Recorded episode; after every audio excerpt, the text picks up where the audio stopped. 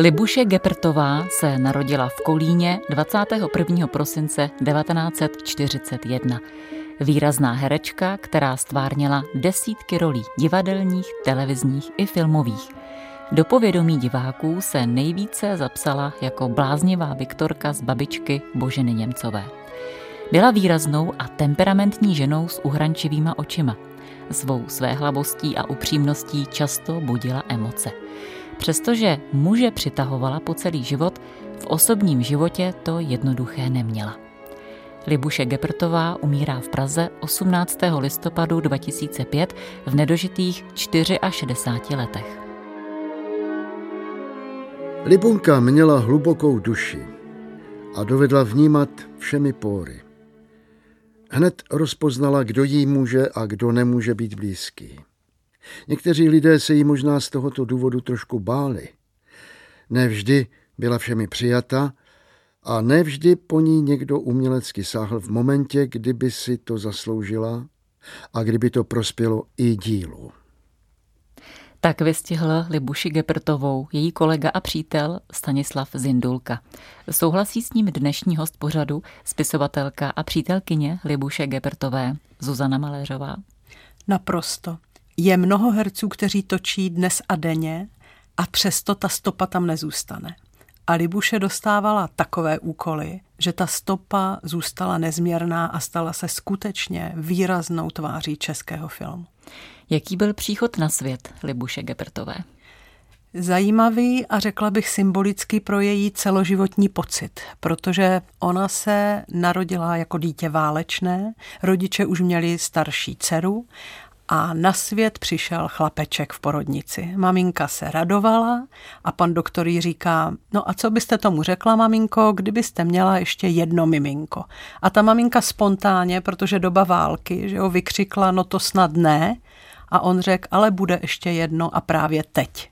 A narodila se Libuška jako dvojče, bratra Svatopluka, dítě, které nebylo vítané, bylo přijaté s jistou obavou, která pramenila skutečně hlavně z té existenční nejistoty a z doby války, ale v ní jako by to navždy zůstalo. Libuše Gepertová své pocity z dětství vystihla v knize Křehké otázky takto. U nás se moc nehladilo, nemazlilo. Jsem taková nedohraná, nedomazlená. A tajně jsem si chodila tatínkovi sednout na klín. Dokonce i v době, kdy už jsem se vracela z divadla a bylo mi 19, 20 let. Vidím tatínka v křesle a sebe, jak si povídáme, jak se nadlehčuju a dělám, že nejsme blízko sebe. Mám pocit, že kdyby se náš byt v Kutné hoře vznesl do vzduchoprázdna a žili jsme nějakou dobu tam, tak jsem si toho vlastně ani nevšimla. Libuška vyrostla v takovém velmi kultivovaném prostředí, intelektuálním. Oba rodiče byli profesoři a ona nebyla intelektuální. I to, jaká byla tím svým temperamentem, tomu i odpovídá to, že nešla za cestou třeba k tomu herectví přes vzdělání, ale cestou praxe. Jaký obor tedy vystudovala? Pedagogiku, takže taky by měla být budoucí paní učitelkou, což malilinkou chvilku i byla, ale potom už začalo její putování po oblastních divadlech a už tam zazářila jako Manon Lesko. Třeba v Karlových Varech jsou ještě pamětníci, kteří si vzpomínají na její Manon. V roce 1961 točí Libuše Gebertová svůj první film Kohout plaší smrt a pak nastává důležité angažmá od roku 1965 v Brně. Proč bylo tak zásadní v jejím životě? Byl to zásadní kus života hereckého, lidského i takového hledačského, řekla bych. Její tvář byla tak osobitá, že bylo jasné, že přichází mimořádná osobnost. Ale ono to neslo i v osobním životě jistou mimořádnost a ta nebývá vždycky lehká. Jak mi ona řekla, já jsem se vlastně stala takovou zastávkou. A ta zastávka byla dvojího druhu. Jedna taková ta, že když v noci táhli Brnem, tak nakonec skončili u ní, protože byla sama svobodná, bezdětná, tak to byly tyhle typy zastávek. Ale pak si myslím, že to v přeneseném slova smyslu bylo i ve vztazích a v lásce. Ona v sobě měla úžasný magnet. Byla svým způsobem divoká, oproti jiným přitažlivě neučesaná a to vás přitahovalo. Byla spontánní, Nikde nebylo nic zasutého, všechno šlo z ní. A z toho si člověk mohl hrozně moc brát. A byla i konfliktní, ale s tím jste museli počítat. Znovu pohled Stanislava Zindulky. Jak to měla Libuše Gebertová se vztahy? Složité, protože byla velmi pravdivá, byla velmi otevřená ale zároveň jednoduché, protože kdo na to přistoupil a kdo si toho uměl považovat, tak měl vedle sebe bytost neuvěřitelně pevnou, silnou a věrnou. A ona v tom dětství, jak jsem zmínila, že byla trošku puritánsky třeba vychovávaná, tak v ní se tohle všechno bouřilo. Ale na druhou stranu s věkem k tomu dodala, no možná to nebylo puritánství, možná to byla laskavost. A tu laskavost v určitých situacích a chvílích chtěla ona v sobě hledat a objevit právě, aby ty vztahy byly míň na ostří nože. Tady je vzpomínka samotné Libuše Gepertové. Být sám nepokládám za špatně. Osamělost pokládám za špatně. Už když jsem odcházela z Brna, cítila jsem, že mi chybí soukromí. Měla jsem pak dny, kdy jsem raději večer zhasla aby se u mě kamarádi nezastavovali. Velká herecká příležitost se Libuši Gepertové naskytla ještě v době, kdy byla v Brně. V roce 1971 ji režisér Antonín Moskalik obsadil v Babičce do role Viktorky. Já jsem se nechtěla vdávat. Ale teď, kdyby to radši bylo už dnes. Možná by se mi ulevilo. Já nemám chvilku klidu, já v noci nespím. A co vaši? Nikdo to neví. Matce se s tím nedokážu svěřit. Kdybych zkázala Toníkovi, přišel by jako na koni. A máš ho ráda? Snad bych si zvykla. Tak co mám dělat? V tom ti děvče nikdo neporadí. A kdyby i krásně radil, málo ti to bude platné. Zahleděla ses. Někdy si myslím, že mi učarovala. Zrno sklíčí jenom, když padne do úrodné půdy. Proč se to muselo stát zrovna mě? Nerouhej se. Nejsi jediná, koho trápí láska. A kdo ví, není-li na tom hůř ten, komu se zdaleka vyhne. Babičko, poraďte. Nebylo rady, nebylo pomoci. Myslím, že to byla životní role pro Libuši Geprtovou, že se tam s Viktorkou potkala, že to bylo osudové potkání. Byť zastínilo i další velké herecké výkony, jako byl třeba Hordubal nebo Vláčilův pasáček z doliny, ale prostě ta Viktorka se tam protla s tou Libuší a když točila scénu, kdy běží podél splavu, tak si vymínila, že tam chce být chvíli jenom sama, ať jí dají čas, a pak, že to prostě dá takzvaně. A oni to opravdu udělali a Telibuše s tím ponorem hlubokým a velkým a s tím vnitřním běsem odehrála nejkrásnější českou Viktorku. A byla to právě role Viktorky v Babičce, která ji katapultovala, řekněme, z Brna do Prahy? To namlouvání už určitě probíhalo, ale pokud vím, tak do divadla na Zábradlí ji zavolal kolega Vlach. To byl teda její příchod na slavnou pražskou scénu, kde se potkala s celým souborem fantastických herců a především s režisérem Evaldem Šormem. A to bylo takové zvláštní jejich spojení, zase takové jakoby nevyslovené v tichu. Kromě toho, že spolu pracovali v divadle, tak například, když už potom Libuše měla dítě a byla sama, byla svobodnou matkou, tak měli takový rituál, že Evald Schorm Beze slov, každý štědrý den, každý rok, dokud byl na světě, dopoledne přišel k ním domů, přinesl knihu a Líba mu připravila borůvky ze šlehačkou. Jak říkala, kdybych je měla jít sbírat do lesa. A zase odešel. Říkala mi, proč to dělal. Nevím, nikdy jsme o tom nemluvili. Jak to tedy měla v soukromém životě? To už bylo po třicítce, ona dlouho trpěla tím, že dítě nemá, toužila po něm, na rozdíl od toho být vdaná. To jí vůbec nevadilo. Ale to, že nemůže mít dítě, jak jí posléze bylo řečeno, tak bylo něco, co označovala až za svůj mindrák. No a najednou se stalo, že ani ne snad ze vztahu, ale z takového potkání zjistila, že je těhotná a že tedy bude mít dítě. Věděla, že to bude těžké, že Prostě se rozhodla být na to dítě sama, právě proto, že věděla, že ten vztah není pevný a že to nemá budoucnost. A sestra jí v té době řekla, starší sestra, neboj se, já ti pomůžu, spolu to zvládneme.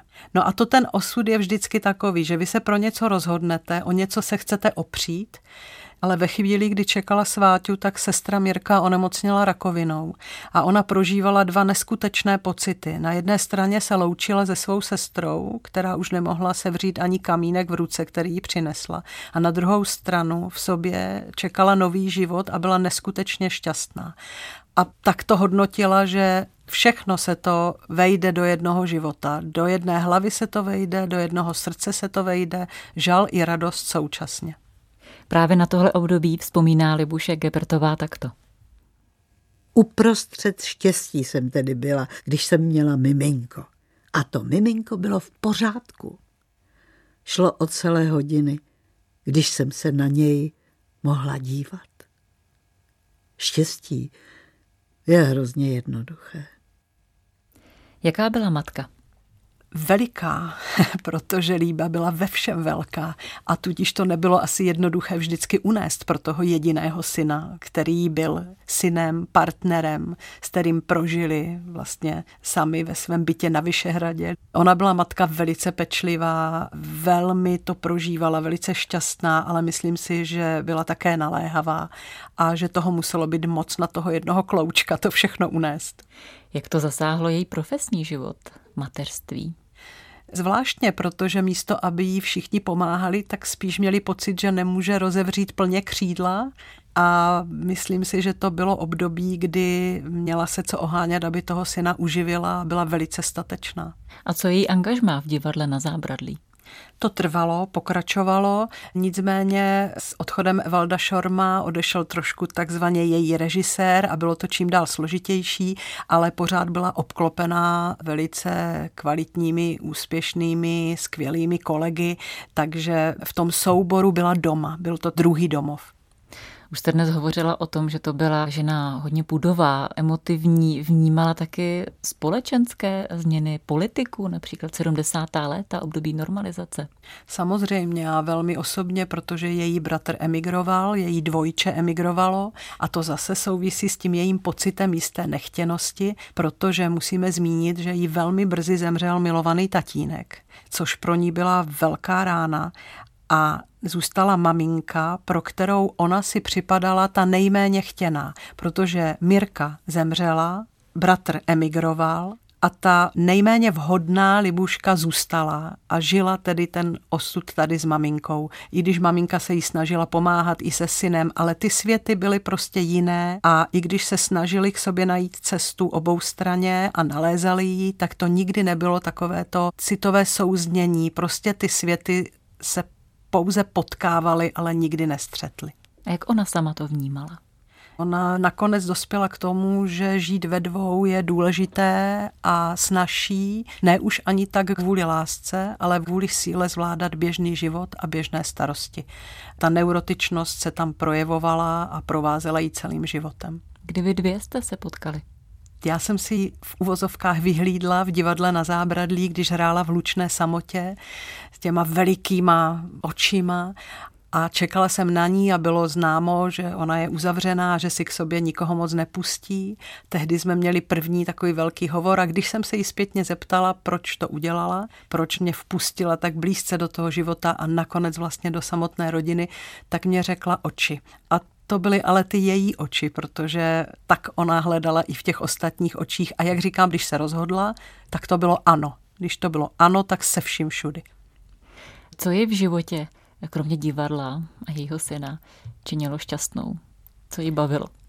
Milovala přírodu, byla velký, ono to řeknu tak hloupě, turista, nemyslím tím, že by byla turistkou, ale strašně ráda chodila, dokázala chodit kilometry a taky si pořídila na starší kolena autíčko, začala se učit anglicky a tehdy mě řekla, poleď se mnou na Maltu, já bych chtěla letět na Maltu. Tak jsme letěli na Maltu a to bylo hrozně hezké, protože ona chtěla být šíleně aktivní a vzpomínám si, byla vášnivá čtenářka.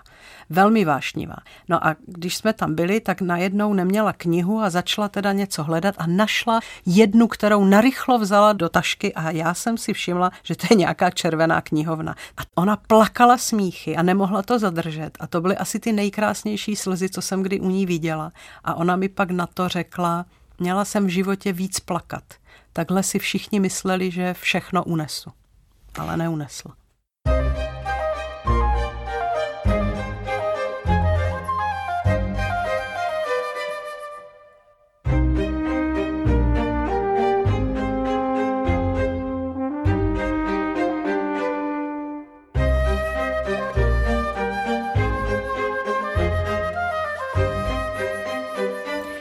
V roce 1994 bere Libuše Geprtová na výlet autem svou kamarádku, redaktorku Libuši Hubičkovou.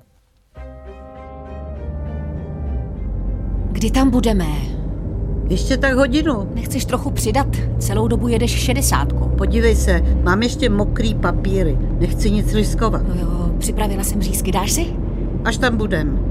Stavět kvůli tomu nebudu. Mám hlad, dám si už teď. V autě nejes. Nadrobila bys. Tak ti aspoň něco přečtu. Viktorka byla děvče jako malina. Nebylo jí rovné. Svižná jako srna, pracovitá jako včelka. Nikdo nemohl... S tím mě doprčic. Jsi jak industriální učitelka. Chtěla jsem tě jen naladit. Jak dlouho jsi tam nebyla? Tak 20 let. Hm.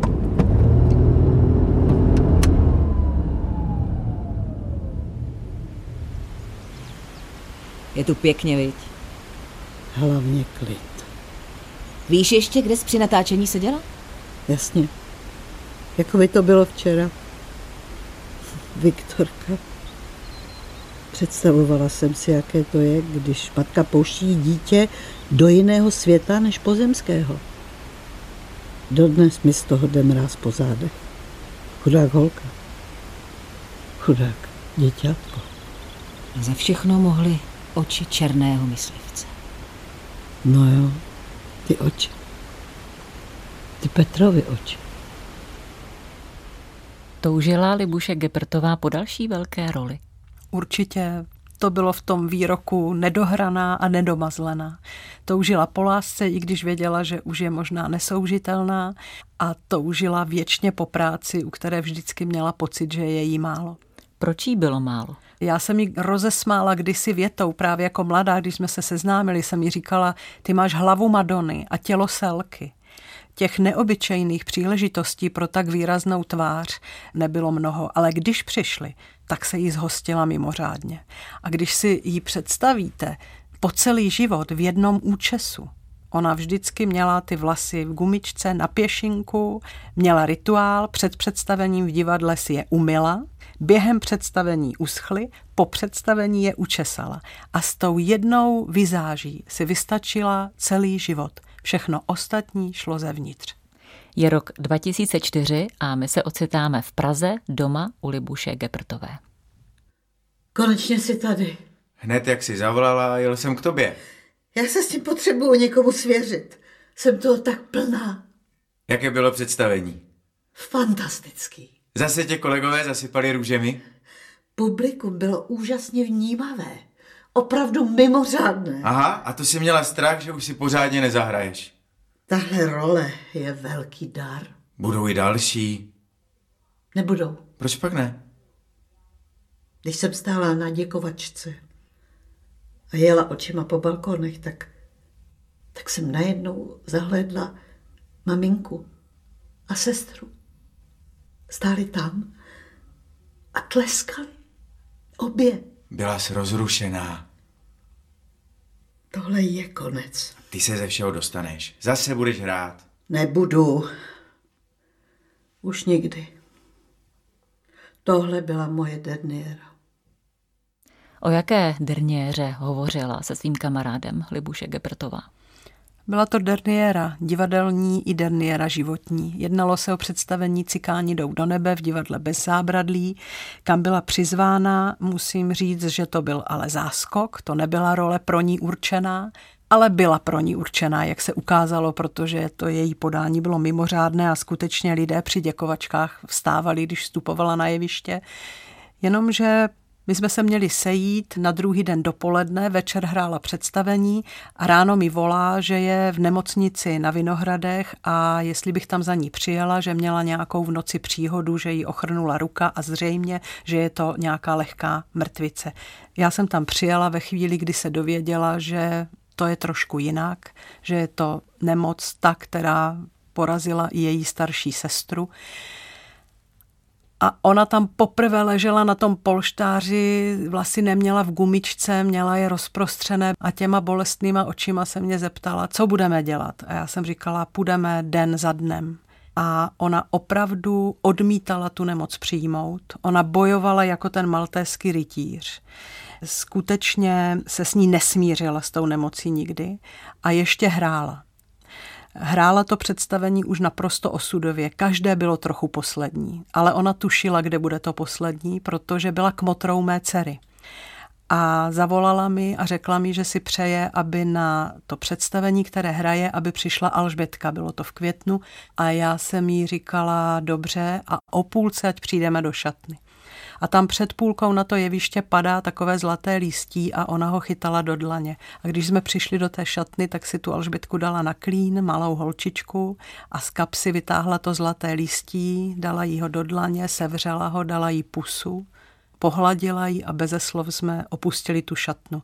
A když byla ta děkovačka, tak tam jsem pochopila já, že toto v tuto chvíli je to poslední představení. Lidé stáli, nic netušili, Ona byla na hraně svých fyzických sil, prohlídla si očima to publikum a rozloučila se.